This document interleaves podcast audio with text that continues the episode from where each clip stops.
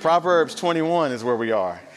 Uh, Proverbs chapter 21. We are really um, enjoying this study, and Solomon, obviously the wisest man to ever live, is he's uh, pouring into his children. He's writing these, these proverbs uh, from the wisdom that God has given him so that his children may be able to to learn from them and, and be able to navigate this life? Well, we know that the one author of the Bible, which is the Holy Spirit, has actually written the scripture so that we also will have the wisdom that we need for life. And everything that pertains to our life, we're finding is covered somewhere in this book of Proverbs, which is amazing um, to be able to see and experience this. And so, if you would look at it with me, we'll read and we'll pray and we'll dive in. Verse 1, if you're there with me, please say amen. amen. The king's heart is in the hand of the Lord. Like the rivers of water, he turns it wherever he wishes. Every way of a man is right in his own eyes, but the Lord weighs the heart. To do righteousness and justice is more acceptable to the Lord than sacrifice. A haughty look, a proud heart, and the plowing of the wicked are sin. I wish I was getting there today. We'll do it next week. The plans of the diligent lead surely to plenty, but those of everyone who is hasty surely to poverty. Getting treasures by a lying tongue is the fleeting fantasy of those who seek death. So, Father, we thank you this morning for the text that you put before us, Lord God. And I just pray now, Lord, that you would allow us to settle down and, uh, Lord, be able to truly hear what you would say to us individually as well as collectively, Lord God. That you would remove at this time, Lord, all of those things that would hinder us in this world, Lord God, whether it's the things of this life that the burdens, the trials, the challenges, the things that we're dealing with on the outside of this room that we've brought in in our minds um, or we're carrying in our hearts, Lord, if it's, uh, I pray that you would move back the working of the enemy, that you would set a perimeter that where he would have no influence, no meddling in this time, and even that you would remove the distractions from the room, that you would subdue those so that they would fade into the background, so that you would have this hour to speak to us. Lord, that we would surrender to that and be open to what you would say, Lord God. Setting aside pride, setting aside all things. Lord, we, we desire to hear from you. Lord, by faith, we know that you will speak. In Jesus' name, amen. Amen. And so, this first verse is a beautiful verse. I know many of you read through the Proverbs on a regular basis. Maybe you've memorized this verse, um, but it's beautiful. And it says, The king's heart is in the hand of the Lord. Like rivers of water, he turns it wherever he wishes. And I, I, just love the verse. I've learned from it. It's been a blessing to me at times. It's a reminder of some really good things. And if we can understand it, we can gain a bit of uh, freedom in our walk with the Lord. And so, this, the heart of the king, he says it's in the hands of the Lord, meaning, listen, that God has the power to control even the heart of a king or anyone else for that matter. And this is what you got to take from that right off the bat. This is what it means that there is there is absolutely no human who has absolute authority or power over your life. And some of us probably don't realize that. And so we, we get frustrated. We are viewing people, viewing authority, viewing those things in the wrong way.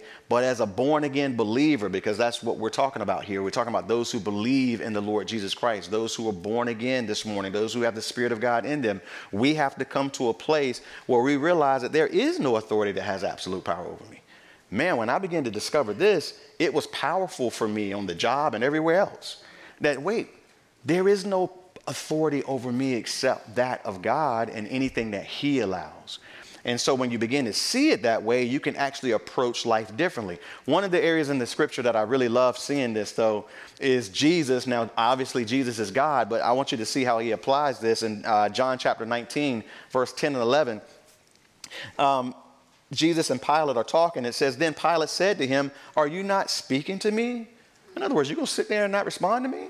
He says, Do you not know that I have, to have power to crucify you and power to release you? Man, that's man's estimation. When they get a little power, they lose their mind. Look how Jesus responds. Jesus says, To him, he said, he answered and said, Well, you could have no power at all against me unless it had been given you from above. Therefore, the one who delivered me to you has the greater sin. Jesus says, You think you have power, you have none. In fact, this is a great sin, but the one who brought me to you is the one who's really going to get it. Pilate, you just, you're just a tool, a pawn in this whole scenario. Man, Jesus, the power that because he's God, because he understands, but remember, Jesus is teaching us how to live. Remember when he was tempted by Satan and he beat him with the word to show us that it's possible for us to be victorious through the word of God? So Jesus here again demonstrating that you ain't got no power over me. You can't do anything to my life. That's why the Bible says that you should not fear man. The fear of man brings a snare into your life. Fear in general brings a snare into your life. So, wait a minute. You mean to tell me that nobody has absolute power over me? The answer nobody except God Himself. He's called us to submit to authority and powers as we honor Him in the way that we do it, but they don't have power and control over my life. And this is a wonderful thing for me to begin to understand because now I go, you can go to work differently tomorrow. This is a big deal for us, and I think sometimes we miss it. You see, look, it, it, also is telling us that when God wants to work in the affairs of man to bring about his perfect will, he can do it any kind of way he wants to. Because it's, it's always according to his will, not our will. His will is perfect. And so sometimes we might ask God, listen, you might ask God, well, why then, God? Why are you allowing this to happen? Why do you not change my situation? Because look, after all, he's all powerful, all knowing. He can do anything he wants, right? Amen. We believe that. So don't you know sometimes, would you be honest enough to say, yeah, yes, sometimes, Pastor Kevin, I want to know, Lord, why? Yeah. Why this? Why now? Why you don't change the situation? Whenever I ask that question, God remind, reminds me, He even says to me, Look, as a father, you don't give your children everything they want because that's not how life works. And you're trying to get them to understand that things are sometimes going to be difficult and you're trying to build something in them. And you know what the Bible says that we being earthly fathers, we're wicked. If we give good things to our children, how much more will the will God, the Father, give the Holy Spirit to those who ask? Remember that? But the same thing applies. If me being an earthly father understands that, how much more my heavenly Father understands that He can't just give me everything I want whenever I want it, the way I want it, and in the timing that I want. We know that, right? So there's more going on to this thing. In fact, the reality is, is that God is training warriors not wimps. We want to be wimps. That's the reality because we want to escape the trial. We don't want to go through nothing. We just want to be wimps and chill out. But that's not what God is in the process of doing. You know, the Bible tells us that in the age to come, we are actually going to judge angels in eternity. How many of you knew that? That we're going to judge, we're going to be in charge to some degree of angels. The Bible says that we're going to rule and reign with the Lord Jesus, which means that even have control over the things that's going on on earth. But how can we do that if there's no colors or stripes on our chest? Kind of thinking from a military standpoint. In other words, the uniform that the Lord will give us for eternity, those white robes, will be decorated with the victories of faith that we have had while we were being tried on the earth, the first earth in this current age. That's why Peter says that having not seen him, you believe and receiving the end of your faith, the salvation of your soul. In other words, God is blessed by the fact that we've never laid eyes on him and yet we're following him by faith. So he's working some things out in us so that when we stand in the kingdom with Jesus, decorated people of faith who live by the Spirit now, will be able to rule and reign with him then. This whole time we live in is a process of training. So if we would begin to spend more time seeking his ultimate will, which is perfect, we would be more effective in our current state here in the life that we're living in. So, this is the, some of the things that we got to begin to remember. Now, let's go back to the verse again and let's look at the illustration that he gives us. The king's heart is in the hand of the Lord, and like the rivers of water, notice he turns it wherever he wishes. I love that. rivers of water in um, your Strong's Concordance, if you have one, um, it's the Hebrew uh, reference 6388. Uh, Peleg uh, is how it's, it's pronounced, I believe, P E L E G with the accent over the G, which means channel or canal. And it comes from a Hebrew root word Strong's 6385, uh, Peleg, uh, spelt differently with an A and the accent over the first A, and it means to divide or to split. So the picture is what a gardener or a farmer would do with water to control it for irrigation within their farm. You drive through eastern North Carolina and you see ditches and irrigation uh, uh, lines and stuff run and different ways of getting water to the fields in the way that they want. At my house, I recently had all of my gutters routed, if you will, underground to a location to dump the water away from the house so all the rainwater gets away and doesn't affect the foundation. And I can collect it in the future and use the water if the, the power grid goes down, China's invading, or something like that but I, I, can, I can route the water on my property in the direction that I want it to go so that I can actually utilize it.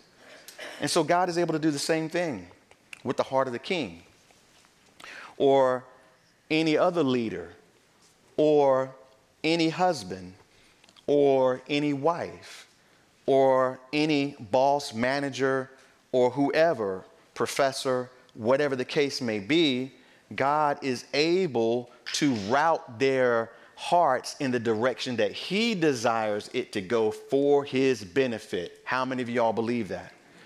And see, when you realize this, it can change how you battle as a Christian. You battle from a place of understanding, just like the Bible says that we don't wrestle against flesh and blood. There's a whole lot of things going on, but really the battle is the Lord's, and He has the power to, to, to do anything that He wants to do. And so this is a really good thing. So when you uh, get so worked up this week coming up, worried about stuff as this, if something is never going to change and, and, and, and you need to get something done and get this person is, is giving you problems and, and they just don't get it, well, you need to realize that God has the power to change or direct the person who seems to be in power in your life. And we get more done focusing on the will of God and doing what He has led us to, praising Him than we do worrying about the person that we think is in the way and how we can change them and, and get their, their, their focus differently. David said to the Lord like this in Psalm 18, verse 3 David says, I will call upon the Lord who is worthy to be praised, so shall I be saved from my enemy. David says, instead of worrying about the enemy, I'm going to praise the Lord because he's worthy. Amen? Because see, David already realized he has already proven himself to me.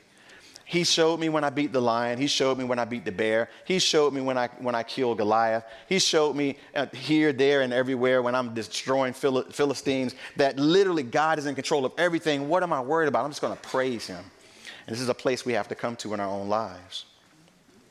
When I um, was working in, in corporate America, and I won't tell too many stories, it's like three I want to tell. I'm just going to tell one. But I remember. Um, I took over, I was hired uh, to manage a department within risk management at First Citizens Bank. And I remember um, I was put over the department to bring about change. And there was a lady, been there at the bank for a while, um, and had a pretty good career. People liked her. And, um, you know, of course, now I'm over her and I, I'm changing regions and travel and all of this stuff. And tra- more travel was going to be required in the plan that I was instituting. And so, you know, here I am. She's from Johnston County. I, I, was living in Wake at the time. Here I am. She's older. Here I am, a young African American man, and I've just changed everything her region, her travel, everything. And she said to me, I'm not going to do it. So preparing to fire her the next day. I'm praying all night long. I'm like, Lord, Lord, I don't want to do this. I, she's had a good career. It, it, how, how's this going to affect other people in her life? You know, she's she just, she's upset because she don't like me. She don't like what I'm doing. But I don't want to fire her. But I'm going to fire her because I got to be a good employee to my boss. I mean, she's got to go. And I already talked to my boss. And I remember praying all night long for this lady. Um, and see, God was training me then what, what walking with Him is like. So all night praying for her walk in the conference room the next day, everything's prepared, HR is notified, they're on standby to walk her out of the building, take her access codes and everything, clean out her desk. There, I mean, they, I'm getting ready to fire her.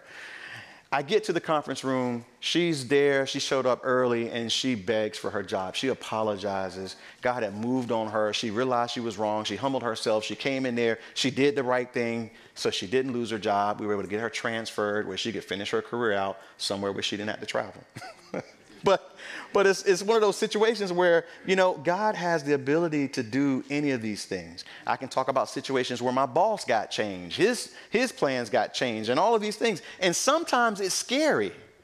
Sometimes it's scary because you realize that God actually will move on your behalf. And, and, and, and then it's like, whoa, you know? And so um, with that power also comes responsibility.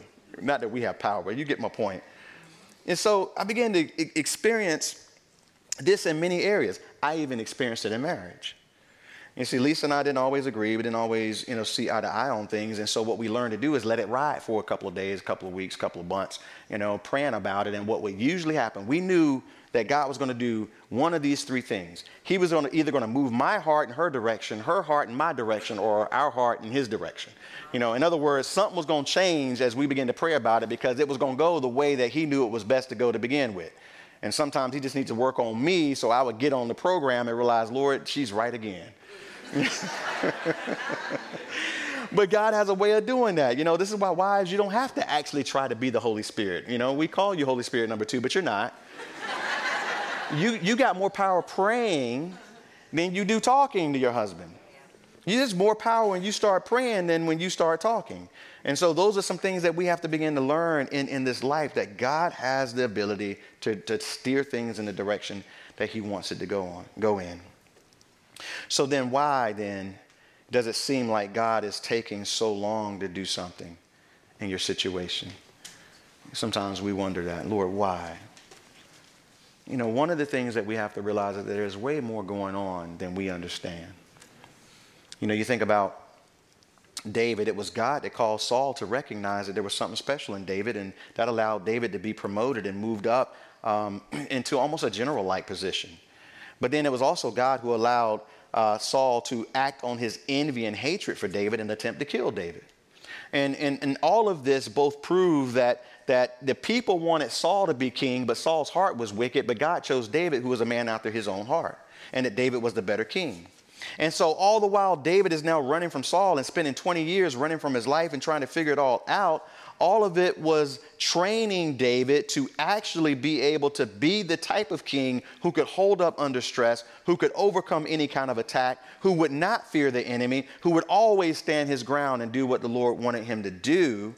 And so now, even from that, we can read the Psalms. All because David had to go through these battles and it seemed like God won't go never let up, but it had to happen. And then the other thing we need to know is that there are way more people involved sometimes in a process than just us. And if God were to just do what you want him to do, how would that affect the other people that we are being so selfish enough not to consider? There's so much going on behind the scenes that we don't even have a clue. So then, we need to chill out. And that's what we're about to see as we go into this next verse. Let's look at verse 2. I'm actually moving fast for this service. I'd better slow down. I, I had coffee between, that's what it is. Verse 2 says, Every way of a man is right in his own eyes, but the Lord weighs the hearts. And so I, I love this as we look at it every way of a man, because there's, there's many ways. You think about every way of a man we, we, we think is right in our own eyes. The Hebrew word for every way, the phrase actually is uh, speaks of the course or path or direction of life. It also speaks of moral character. So obviously, uh, no way or no man or no woman their way can be perfect. No, no one is able to live in such a way that he or she always, their life always pleases God all the time. That doesn't happen. So we've got to acknowledge that, first of all, we are flawed uh, and we have a carnal nature. We understand that. You know, sometimes I hear people say, well, I'm just a sinner saved by grace. Um, there's some truth to that, but it almost sounds like a cop out. Then I hear other people say, no, I'm a saint. And, and there's truth there too. There's definitely truth there. But the reality is that from a spiritual standpoint, I have the status of a saint. Yes, the Bible says that we are saints because of the that, that we've been redeemed by the blood of Christ. He's poured his spirit out in our hearts, but we still sin due to the weakness of our flesh. And if anyone says he doesn't sin or has no sin, he's a liar, right? We know that. So, but when I sin, listen, I have an advocate with the Father. So I know that. So when I think about every man's way, every man, every man is living this life. We're trying to figure this thing out. We're doing what we think is right, trying to do it our way. But because we're flawed by nature due to the sinful nature of the flesh, we're not always pleasing God. And we have to acknowledge that. So then when we look at the verse, it says, every way of a man is right in his own eyes. That phrase, in his own eyes, is scary to me.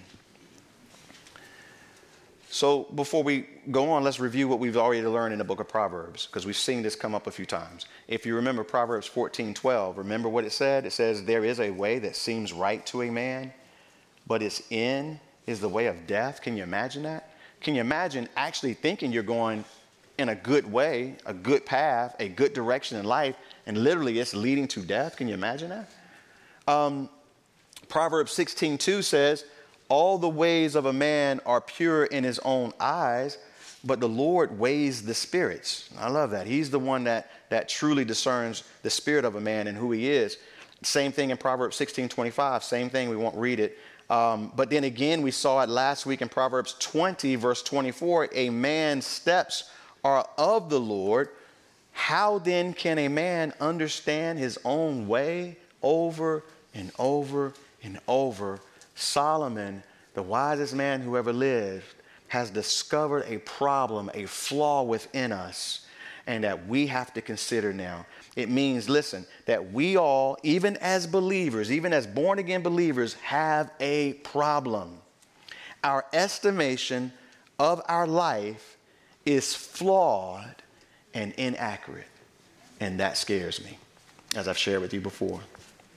That I can think that I'm going the right way. I can think that my direction is correct. I can think all of these things, but it can be flawed often and very inaccurate. And so we kind of then need what I would call some type of a spiritual calibration at times so we can get back on track. Um, I think about calibration the other day, our brother here at the church and I, we're both on the church softball team. The church has two softball teams. And so I ain't hit no balls in over 30 something years. So we decided to go to the batting cage up the street and, and figure this thing out. At least I was figuring it out. He was doing good. And so we used the machine to pitch the balls to us. So we, we had to kind of calibrate it, if you will. We had to set it up. So you got to turn um, one knob to change the height at which the machine releases the ball, and then another knob to adjust it, the direction of it from left to right, and then still another knob to change the speed that it's being released. So we had to change, we had to do three different knobs, three different adjustments had to be made just to be able to get the ball to come across the center of the plate at the right height and at the right speed in order to simulate a game pitch experience. And then if, if, if anybody so much as as bumps the thing, you got to do that all over again. you got to reset it. And life is kind of that way in a sense, because I think about how we, we go through bumps, we go through challenges, we go through life experiences, and all these things are happening which are throwing us off, um, even our own sinful nature that we're in, and, and we get bumped, if you will, and we can't see straight.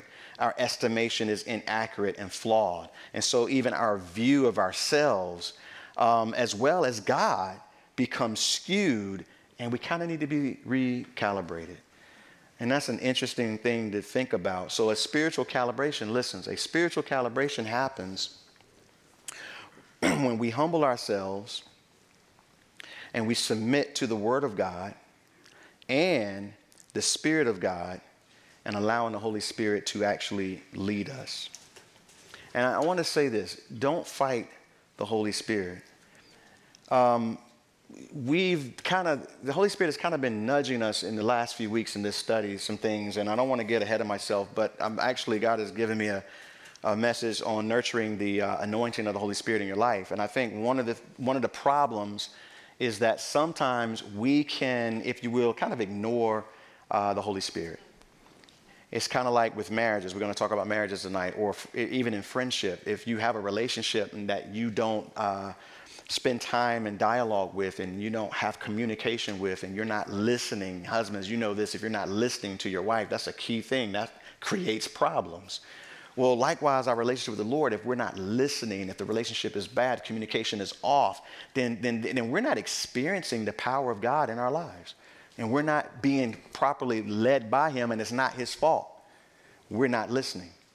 And that begins with learning to listen to his voice in small things. You know, the Bible has this, this principle that goes all the way through it, where if you're faithful over little, uh, the way Jesus says it, I'll make you ruler over much. And so what happens, I think I shared this with you a few weeks ago, when you begin to listen to the Holy Spirit in little things, then you begin to understand and learn his voice and the dialogue is open and he, he begins to realize hey i can i can speak to you and you're going to be obedient to me and therefore i can do this more in your life. Now i can work with you. Okay now i can now we can we can accomplish something together but if you're unwilling to listen to him in small things and be obedient to what he says, he can't use you. He can't work with you. You know, and, and we can we can do that. You can hear the voice of the Holy Spirit, but because you want to go your own way, you're gonna do it your way anyway. That might work with people, but God sees everything. And so you, you, he's got to deal with you in a way that where he can get you to humble yourself and repent and be obedient to him in little things so he can use you in greater things. That's what I've learned through the years. And, and it's kind of like that's all he's looking for. We miss it sometimes because we think it's based on other, all these other things. And I won't go too far into that right now, but this is a necessary thing in the life of a believer. Is there a real relationship happening with the Holy Spirit to where I'm hearing him and I'm listening to him and I'm doing what he has called me to do? So when we humble ourselves and we get before Him and we listen to Him and we get into His Word and the Word is doing stuff in us and we are remembering and trying to walk that out and we're able to hear Him on the spot, then we're growing and then we're becoming, if you will, victorious believers. And David knew this because the, the thing that Solomon keeps pointing out here, and David already knew, as we're going to reference him in a moment, is that we don't understand our way. Our estimation is often flawed of ourselves. And so David said in Psalm 139, on the screen, verse 1 through 6, David says, O Lord, you have searched me and known me. You know my sitting down and my rising up. You understand my thought afar off. We shared this a few weeks ago. This is a very interesting part of the verse to me that he knows he knows on Tuesday morning at 10 o'clock what how I'm going to be thinking and reacting to stuff. He knows what's going to come at me, how I'm going to respond, and all of that kind of stuff. So as I pray now, I can begin to pray. I don't even know what's going to happen Tuesday at 10 o'clock. I know kind of where I'm going to be, but I, I can say, Lord, I don't know, but you know, be with me, lead me, guide me, Lord. You know what I need. I don't even know. Verse three says on the screen, it says, "You comprehend my path." Praise God, because Solomon just said we don't understand our own way, but He comprehends our path. Now this is good and my lying down and are acquainted with all my ways, praise God.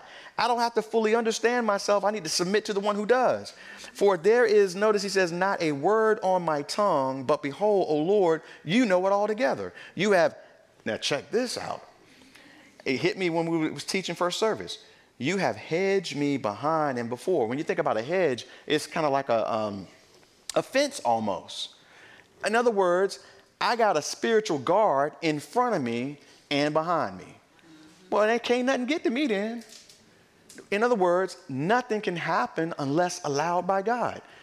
I think we as believers are, are just, we're going through the motions saying we understand the scripture, but we're not actually meditating on what it means for our life. I am hedged. You are hedged. It can't get near you unless He allows. And if He allows, He's still in control of the whole thing because the only person that has absolute authority over you is God. Your boss can't, ain't got control of you. The president ain't got control of you. These people are in authority, but they don't have control. I'm free from them. God is my, my judge. God is, is the one who has absolute authority over me. So now I can, I can submit to authority. I can function away. God knows all of these things. You have hedged me behind and before. Notice, and laid your hand upon me. That's a blessing. His hand is upon my life. His hand is upon my life. You should, you should, you should, let me get, let me finish and I'll make this comment. Such knowledge, David said, is too wonderful for me. This is overwhelming. It's overwhelming me right now. It's, it's, it's high. I cannot attain it. That's why I'm glad he's the one that knows it. Because if you try to figure out your own life, you're going to make a mistake. But he knows the whole thing. That's why the Bible says, acknowledge him in all your ways and he'll direct your path. David understand it. David's coming to a place we all need to come to on a daily basis, fully relying on the Lord who knows all. Um, and, and here's the thing you could take those verses I just read and you can turn them into a prayer right back to God, every bit of it. And you should do that every day. Lord, I don't know my way, but you do. I don't know what my thoughts are going to be. I don't know how I'm going to react to this meeting I'm about to walk into, Lord, but you know what I'm about to face. You know uh, their motives. You know what, what's in them. I don't know, Lord God. Give me discernment. Work this thing out on my behalf. Lord, help me through this that I may, I may glorify you. Protect me in the midst of this thing. And you could just get into praying this right back to God because David understood all of these things. And then in the same song, give me a few minutes, um, verses 13 through 18, there's some sovereignty stuff we can need to look at there, where it says, For you form my inward parts. We love that. You covered me in my mother's womb. You catch that? Man, you form my inward parts. You covered me in my mother's womb. The most dangerous place for a child to be on the planet right now, or in, I should say, in America, the United States of America, that is, is in the womb. Um, and then we as Christians are so upset about stuff. So upset about abortion, so upset about LGBTQ, so upset about the govern- governmental organizations that we think has too much oversight uh, into our lives and all of this stuff and influence. And, and yes, all that stuff is true, but what we're learning is God is in control of all of these things. God even knows and covers the, the child within the womb. We got to begin to realize that. David says, Lord, I couldn't even come forth unless you already had me covered. So, verse 14 on the screen says, I will praise you, for I am, notice, fearfully and wonderfully made. Marvelous are your works, and that my soul knows very well. Notice what he says My frame was not hidden from you when I was made in secret and skillfully wrought in the lower parts of the earth, your eyes saw my substance being yet unformed. In other words, he goes on to say, I'll come back. He says, And in your book they all were written the days fashioned for me, when as yet they were there were none of them. In other words, Lord, you knew me completely before I was even in existence. And then you knew every day that I would be allowed to be upon this earth before they began. Wait a minute. God knows the whole thing. I was being formed in the, in the, in the, in the lower parts, and I'm fearfully and wonderfully made. We don't even understand the creation that we are. I mean, honestly, we get so wrapped up in a body, but your body is just made up of the elements of the earth, okay? And your body's not even what it was supposed to be because we're, we're living in a fallen version of ourselves, okay? So therefore, we got to understand God created the body out of the elements of the earth, but it, that doesn't mean anything until He puts life into it. And what is your life? Well, your life is nothing more than the, than, than the information of who you are, which comes from God. Which means that God doesn't need your actual body to recreate you if He doesn't want to. He could take a brand new batch of dirt and plug your information in, and it will recreate you. We think we understand that as being DNA, but DNA is fallen and flawed, Today, we don't even understand what we're supposed to be. God knew us before He formed us. We come from Him, we return to Him, and He understands it all. And He knows every day that we have. It's almost like as if God has on His desk in heaven a calendar of which you expire on as far as your current earthly state. And it's almost as if he gets excited because the Bible says, precious in the sight of the Lord the, the, is the depth of the saints. So he gets excited. So he has a staff meeting, I believe multiple ones. He's got the angels in there. He preps the angels. Hey, you need to get to earth. This is the list of those who are who belong to me who are passing away today. That's great. According to Luke 16. Those who don't belong to him, the demons get to torment them on their way down to hell. But angels come to pick us up. All right, so then we get there. I believe that those who of us are human who have already gone on, I just believe that we're serving as greeters or something up there. And so God has a staff meeting, gets a bunch of us together. And in fact, this is what I really believe, and y'all can just enjoy me for a moment. Just don't, don't, put, don't put this in your notes. But I believe those of, who went to this church, they, they get to be a part of that. Hey, Calvary got somebody from Calvary Clayton coming, you know, and we get to be there and welcome them when they come in. It's like, whoa, you know, and they show up and we help them get acclimated to everything and, and whatnot, and they get settled because even hospice says that when a person's about to die, they have this awkward state of being for a few weeks where their soul is kind of beginning to detach from their body and it's an awkward thing. They're no longer comfortable in their own body. You know, it's, it's something to imagine. Life, life happens when we get out of this fallen state. And so it's amazing. David is saying all of these things. It's a sovereignty that goes with our life. And he says, How precious are your thoughts to me, O God? How great is the sum of them? If I should count them, they would be more than the number of the sand. David says that your thoughts to me are so wonderful and so numerous, I can never count them. And he says, I am still with, when I awake, he says, I am still with you. This is beautiful. Then he ends the psalm, verse 23 and 24 on the screen says, Then search me, O God. Because look, I don't understand my way. That's what Solomon is talking about. I don't understand my way. I, look, you know, every way is right to me, in my own eyes, but Lord, you weigh my heart. So therefore, Lord, he says, Search me, O God, and know my heart. Try me and know my anxieties.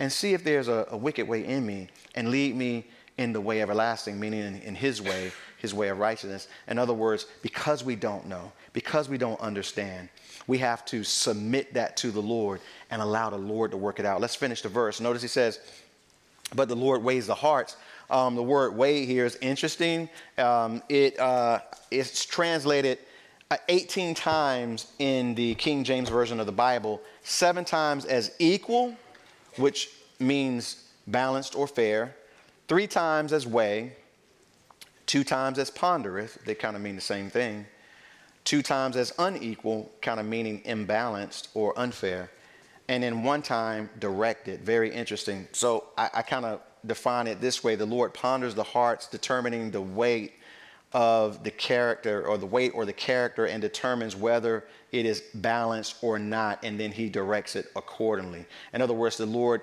he can look at me, he knows where I am, uh, what state I'm in, what I'm going to do, how I'm going to respond, and so he leads me.